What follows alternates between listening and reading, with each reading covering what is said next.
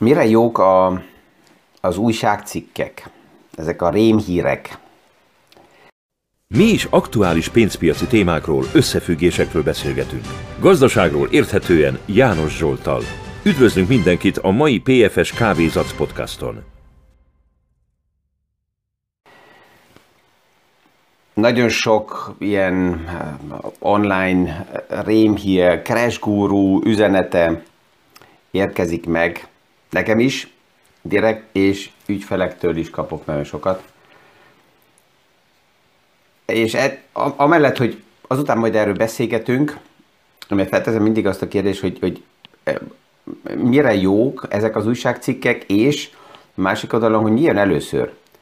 Egy újságcikk, vagy a tőkepiaci árfolyam mozdulások. Kivéve azt az esetet, amikor egy újságíró nagyon-nagyon jól utána jár a dolgoknak, és esetleg egy olyan lényeges információt hoz nyilvánosságra, ami vagy legális, vagy illegális útak miatt nem került nyilvánosságra, tehát valójában újdonság, akkor ennek van tőkepiaci releváns hatása esetleg. De a legtöbb esetben mi történik? A médiának megvan az a problémája, hogy darabszámot kell eladni.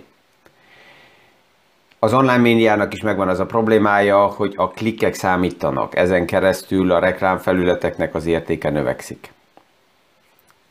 Mivel minél többet kell eladni, és ott van az emberi pszichológia, ezért benne van az, hogy a rémhíreket, bad news, a good news, ez egy ilyen média kijelentés a forgalom oldaláról. Ez a problémája, hogy rossz híreket eladni, rémhíreket eladni egyszerűbb. Tehát, hogyha csak megnézzük a crash guruknak az oldalait, a könyveit, akkor kvázi mint bestsellerek veszik meg az emberek, mint a krimiket is, mert benne van egy picit ez a az a félelem, hogy mi lesz, hogyha valami történne velem is, és tehát a rossz híreket szívesebben megvesztük. Sajnos. A tőkepiac ehhez képest másképp működik. Mert mivel a tőzsdének, a tőkepiacnak, a részvényeknek, az árfolyamoknak nincs emóciója, ezért az árfolyamok nem azért mozdulnak, mert ez valakinek jót tesz. Általában a befektetők szoktak emocionális kapcsolatot felépíteni különböző portfólió pozícióhoz, és azt mondják, hogy ezt a pozíciót, vagy ezt az iparágat imádom. Fordítva az iparág nem imádja ezt a befektetőt, mert ott ez nincs. Nem, hogy mindegy, hanem egyszerűen nincs ilyen emocionális kötődés. Tehát a tőkepiac a lehetőségeket, a megoldásokat keresi, főleg arra, hogy hol tud nyereséget elérni, hol tud forgalmat generálni, és ebből a szempontból nézve a tőkepiac az pozitívabb, ha így nézzük, mint a médiák, mert a médiák keresik azt, hogy hol van az a negatív hír, rémhír, amivel ki tudok menni a kirakatba, hogy eladjam a darabszámokat, a tőkepiac pedig bármilyen helyzet történik, ebbe azt nézi meg, és ezt árazza általában be, hogy hol van a lehetőség, hol van a kiút, hol van a megoldás, hol van a nyereség, hol van a forgalom. És ezért történik az is, ami 2020 április májusában volt, emlékszünk a képekre, hogyha valaki így benne volt a témában, és itt a videókban is ezt felépítettük, hogy a legnagyobb probléma volt gazdaságilag a lockdown mélypontján, az emberek sorba álltak, a munkanélküliek, a munkaközvetítő központoknál, és a másik oldalán pedig szárnyaltak már az árfolyamok. Mert a tőkepiac a jövőképet árazza be. Tehát azzal, hogy az árfolyamok emelkednek, ezzel a tőkepiac azt látja, azt mutatja fel, hogy vannak megoldások, vannak lehetőségek abból az aktuális helyzetből. Ez nem mindig tetszik mindenkinek, hogy milyen lehetőségek vannak, és hova fog fordulni a piac, de ezt a tőkepiac beárazza. Tehát először a tőkepiaci mozgások vannak, és azután jönnek esetleg a hírek az újságokba. Ez csak annak is fontos, aki az újságcikkek után állítja össze a portfólióját, és azért, mert valamit olvasott, az általában mindig le van maradva, és akkor az irányított tömegé válik, mert bizonyos pozíciókat azért vásárol be, mert valahol olvasta, hogy. Na most, ha valamit olvasunk, akkor ott is fontos feltenni azt a kérdést, hogy ez ki írta. Ez hogy jött létre ez a cikk? Ez egy marketing cikk. Ma az újságokban is, az online médiában is a cikkeknek így körülbelül 50%-a, attól függ, hogy melyik médiát vesszük kézbe, akár felmehet 100%-ig is, mind marketing cikk. Az azt jelenti, hogy ezt valaki megfizeti, és aki megfizeti, az a szemszöget is diktálja, hogy milyen szemszögből van összeállítva az a cikk, mire van téve a hangsúly, milyen ki, konklúzió a végén, és ezért, mint befektető, érdemes ezt mindig kritikusan megnézni, hogy mit vált ki bennem egy ilyen cikk. Amire jók ezek a headline-ok, ezek a cikkek, hogy én összehasonlítom ezt az emberi testtel, jön egy vírus, jön bármi, röpködnek állandóan a vírusok körülöttünk, a kérdések az, hogy mire vagyunk már immunizálva, és mire még nem. Tehát, hogyha jön egy bármilyen headline, jön egy cikk, és megijedek, mint befektető, akkor jó, hogy ez a cikk jött, mert akkor ez kiváltott egy olyan reflexet, amin érdemes elgondolkozni. Tehát általában, mikor ügyfelektől kapok bizonyos cikkeket, akkor az egyik az, hogy erről beszélgetünk, és megnézzük, hogy mi a lényeg benne, de ami sokkal fontosabb jel nekem, mint tanácsadónak, hogy miért figyel fel az ügyfelem pont erre a cikkre. Mi van mögötte? Lehet, hogy én nem vettem észre kételkedést, bizalmatlanságot, félelmet, és ezt érdemes, hogy kézbe vegyük, és erről beszélgessünk, és megnézzük, és lehet, hogy a cikk kiváltja azt, hogy az egész stratégiát átdolgozzuk. Az egész stratégián elbeszélgetünk, hogy ez még mindig megfelel, mert azt, amit összeállítottunk 10 évvel ezelőtt, 5 évvel ezelőtt, akár még 3 évvel ezelőtt, vagy hogyha valakivel elindult egy portfólió összeállítása, vegyük 2020 április, május, júniusába, és azóta egy irányba ment a piac, és ez neki normális, akkor persze, hogy újra és újra érdemes a tegnapi podcast címe szerint a normalizáció úton ezt a portfóliót is kivezetni abból az abnormális, nagyon erős emelkedésből egy olyan ütembe, amit, hogyha a Covid-ot kivesszük a gazdasági fejlődésekből, akkor az a háttérben látható. Tehát ezek a headline-ok mindig jók, a cikkek mindig jók, azért, mert ezek ébresztők, ébresztőjelek tanácsadóknak, hogy észrevegyék, hogy melyik portfólió, melyik ügyféllel kell a stratégiákról beszélgessünk, mert ott hiányzik esetleg valami, vagy már nem passzol, vagy megvan a bizonytalanság. A befektetőnek, az ügyfélnek is, ez is érdemes tükörbe nézni, hogy miért vált egy headline, hogy most összeomlik minden, ez miért vált bennem esetleg pánikot, vagy félelmet ki, vagy kételkedést, ennek oka van. És akkor érdemes ezt megnézni, és a portfóliót ahhoz alakítani. Vannak azok az emberek, akik azt mondják, hogy de János úr, győzzön meg. Nem. Én legalábbis nem győzök meg senkit, hanem beszélgetünk. Németül azt mondjuk, hogy az Augenhöhe. Tehát amennyiben lehet, egyen szintűen beszélgetünk az előnyökről, hátrányokról, lehetőségekről, témákról, és közösen döntünk. De ezt, hogy rábeszélem valakit bármire, ezt nem vállalom. Ez nem az a kép, mint tanácsadó, ahogy én az ügyfeleimmel szívesen dolgozom. Tudom, hogy ez hozzá vannak szokva az emberek. Sokan vannak, akik azt mondják, hogy Nekem az tetszik, mikor felhív egy érdekesítő, és elpróbál nekem, éppen nekem valami jó sztorit elad. Oké. Akinek ez tetszik, az nagy valószínűséggel velem nem érzi jó magát. Mert ez hiányolni fogja, mert ezt nem teszem.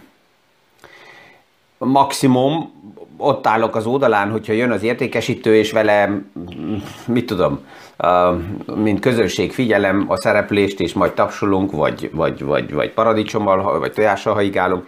Tehát ez lehet az a szerep, amivel közös ember ne vagyunk, de az, hogy én jöjjek, és neki táncoljak, és szerepeljek, és azt mondom, hogy úgy mindaz a showman, aki el akar adni egy portékát, ugyanúgy szerepel, ezt nem csinálom.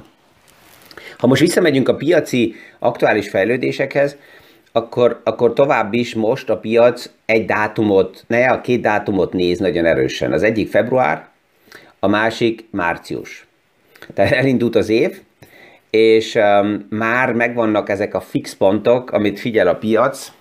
Márciusban el fog az dőlni, hogy ez a 3 lépés, amit pillanatnyilag az amerikai központi bank, a Fed felépített, ez addig a piac hogy fogja beárazni, és ez apró hírekből fog kialakulni, hogy ez mennyire reális. A tapering az már nem kérdés, tehát, hogy a likviditás támogatás lecsökken nullára, ez aktuálisan ki van pipálva, ezt a piacok elfogadták. A második, hogy a kamatemelés már márciusban meg lesz az első, ez egy fő kérdés. És ez addig fog kialakulni, attól függ, hogy a piac milyen irányba mozdul, hogy megteszik ezt a lépést a központi bankok, vagy nem. És a harmadik, hogy a márciusi gyűlésen hogy lesz ez a kommunikáció, és addig is tovább, hogy mi történik az amerikai Fednek a mérlegével. Én személyesen nem hiszem, hogy 2022-ben már a mérleg leépítése elindul. Az sem, hogy 4 kamatemelés jönne. De, hogy én mit hiszek, az teljesen mindegy, mert alapjában ugye a gazdasági állapot, és attól függ, hogy milyen számok jönnek ki, ezt fogják mutatni, hogy mennyire erős, és mennyire bírja ki ezt a gazdaság. És a másik oldalán ugye ott van a spekulatív tőke, és egy páran az elmúlt napokban többször azt is mondták, hogy az amerikai Fed most egy második hibát követ el. Az első hiba az volt, hogy 2021 második negyedévében nem kezdte el már a taperinget, tehát a likviditás támogatás visszavonását. Ez volt az első hiba, és most a második hiba az, hogy jön, és egy nagy ilyen baseballütővel becsap a piacoknak, egyből 3 nagyon kemény témával. Hogy ezt kívülről megnézzük, akkor azt kell mondjam, hogy ez helyes, hogy így teszi a központi bank.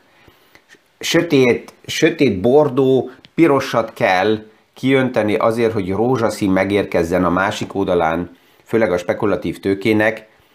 Hogyha nem lenne ennyire kemény a jel, akkor lehet, hogy nem érkezgenne meg a spekulatív tőkéhez az üzenet. És ez a legveszélyesebb, ugye van egy egészséges szintje a piacnak, de a nagy tömeg, a nagy tőkepiac nem az egészséges, racionális árfolyamfejlődéseket keresi, hanem túlzásokba viszi a piacot, mert abban van az előny. Akkor, hogyha nagyon nagyok a kilengések, ebből profitál alapjában legjobban, főleg a spekulatív tőke, és ezért a tőkepiacnak így nem érdeke a higgadt, normális szintekre visszatérni. Nem, ha a piac megadja a lehetőséget, akkor persze, hogy túlzásba megy az árfolyam mind a két irányba. Tehát mondtam, hogy 2 dátum van, amire most kezd fokuszálni a piac, az egyik március, a másik pedig február, hogy februárban, és itt főleg Kínából fognak jönni a jelek, mivel az olimpia ott elindul, és erről már tavaly is beszéltünk, hogy 2022 Kínának több szemszögből lényeges, ugye az olimpia, ezért nagyon erősen kirakatban van, a második pedig a pártkongresszusa, és ez lényeges dátum, itt felmutatni Xi Jinpingnek, ez egy színpad, felmutatni azt, hogy a gazdaság megfelelő irányba mozdul, de egy bizonytalanság megmarad, ez a Covid. És eddig láttuk azt az elmúlt 2 évben, hogy Kínának a nulla tolerancia politikája a Covid-dal szemben az Egyik oldalról jó is volt, mert nagyon hamar le tudtak kezelni helyzeteket, és mi itt Európában el sem tudjuk képzelni, hogy mit jelentott tényleg egy lockdown. Olyan ismerőseimmel beszélgetek, akik többször vannak Kínába, és az egyik bekerült egy ilyen lockdown helyzetbe. Európában lockdown az kínai szemszögből nézve egy karib-szigeti szabadságot jelent, mert ott egy lockdown azt jelenti, hogy semmi, még élelmiszer bevásárlásra sem lehet kimenni. Abból a teremből, épületből, házból, ahol éppen a lockdown érintett. Pont.